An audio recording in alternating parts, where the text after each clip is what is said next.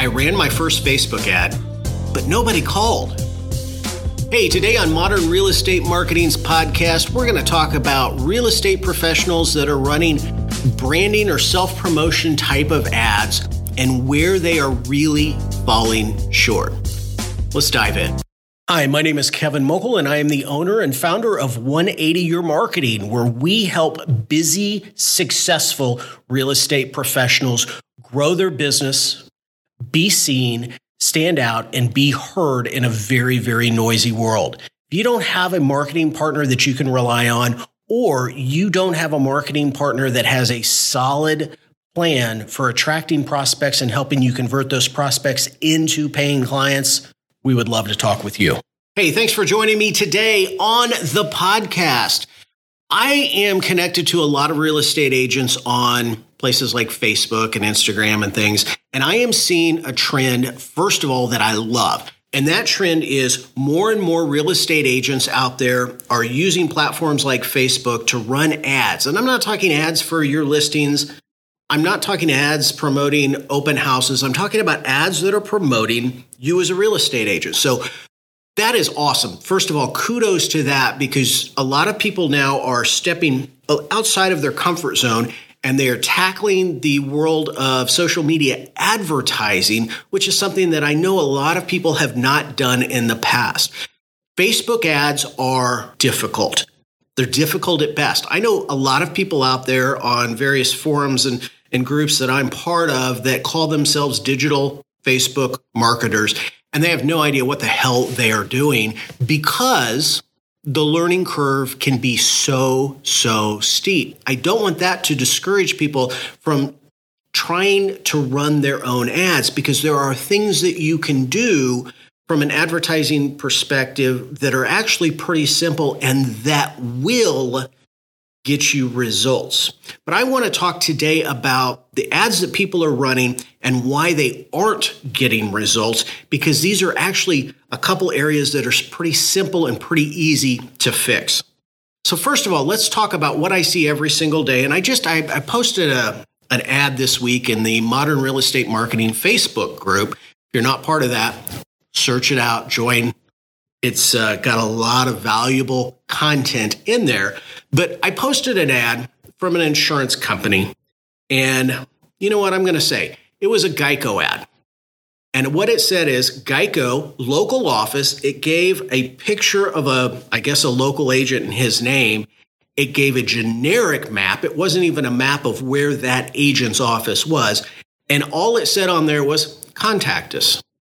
That ad, while as boring as possible, and boring as it could be, it, it actually addressed one of the things that I see a lot of agents fail on. It gave us a CTA or a call to action. What was that call to action? Contact us. But they, they really fell short because they didn't do the other part, which is give us a reason to act on that CTA. I see a lot of agents out there, and this is the first part of, of this podcast that I really want to dive into that are running ads, but there is no CTA. There is no call to action. It's, hey, I'm a real estate agent. And that's it. Not call me, not fill out this simple Facebook lead form and I will get back in touch with you. Not, hey, check out this landing page that's going to give you 10 reasons why I should be your real estate agent not, you know, hey, give me your name and your email address, and in return, I'm going to send you a free report outlining how to win these competitive battles out there when you're trying to buy a home. Nothing. It's, I'm a real estate agent, period. We need to make sure if we're going to take the time and especially the expense of running ads that we include a CTA or a call to action. Call to actions can be all across the board. It can be call me. It can be sending people to a landing page to fill out a little bit of information, and in return, they're going to get something back.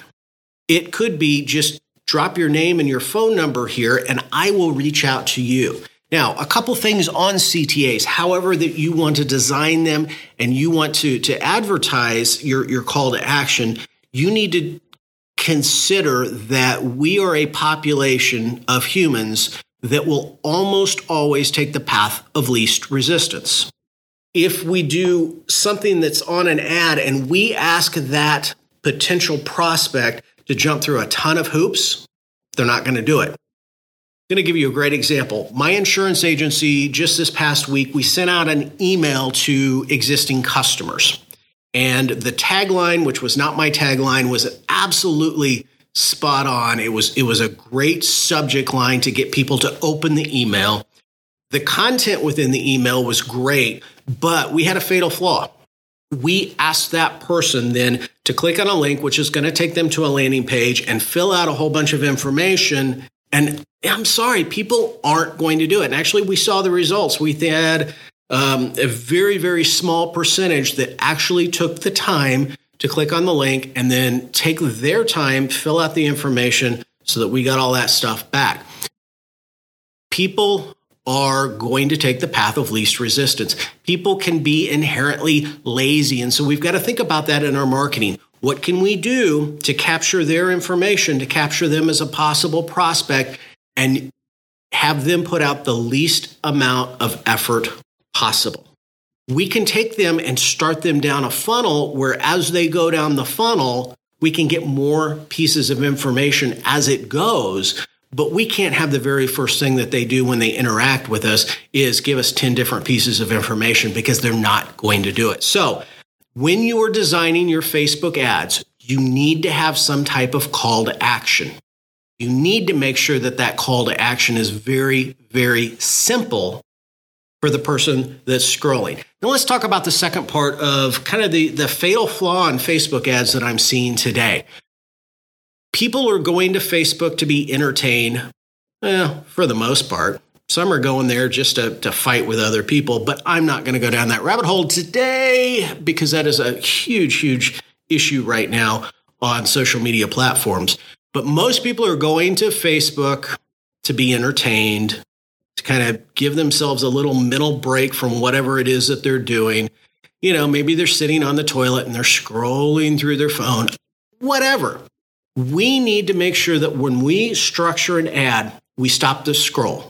We've got to have an ad that has a subject line that has a, a major caption or something that is going to grab the attention of people and get them to stop scrolling and finish looking or reading our potential ad. The best way to do that, and this could be, we could do 10 different podcasts on this subject matter alone, but the best way that I found to do it is we need to play on emotions.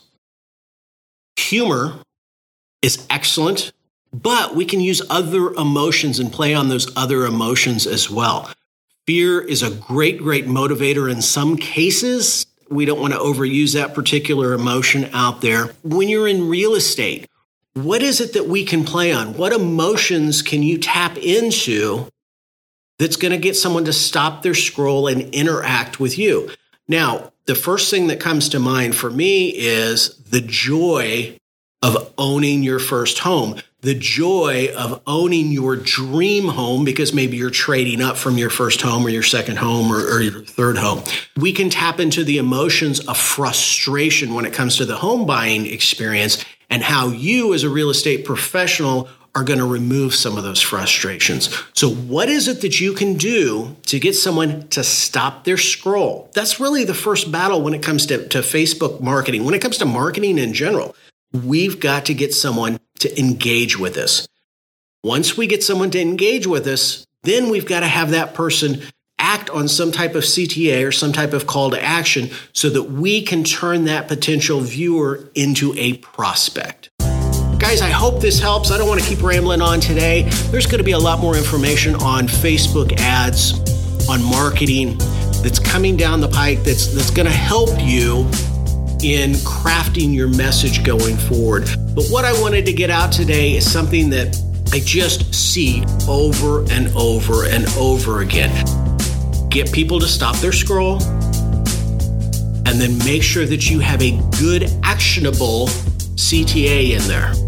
Hey, if me or my team, let's use some proper grammar there, Kevin. If my team or I can help you with your Facebook advertising, guys, don't hesitate to reach out to us here at 180 Your Marketing.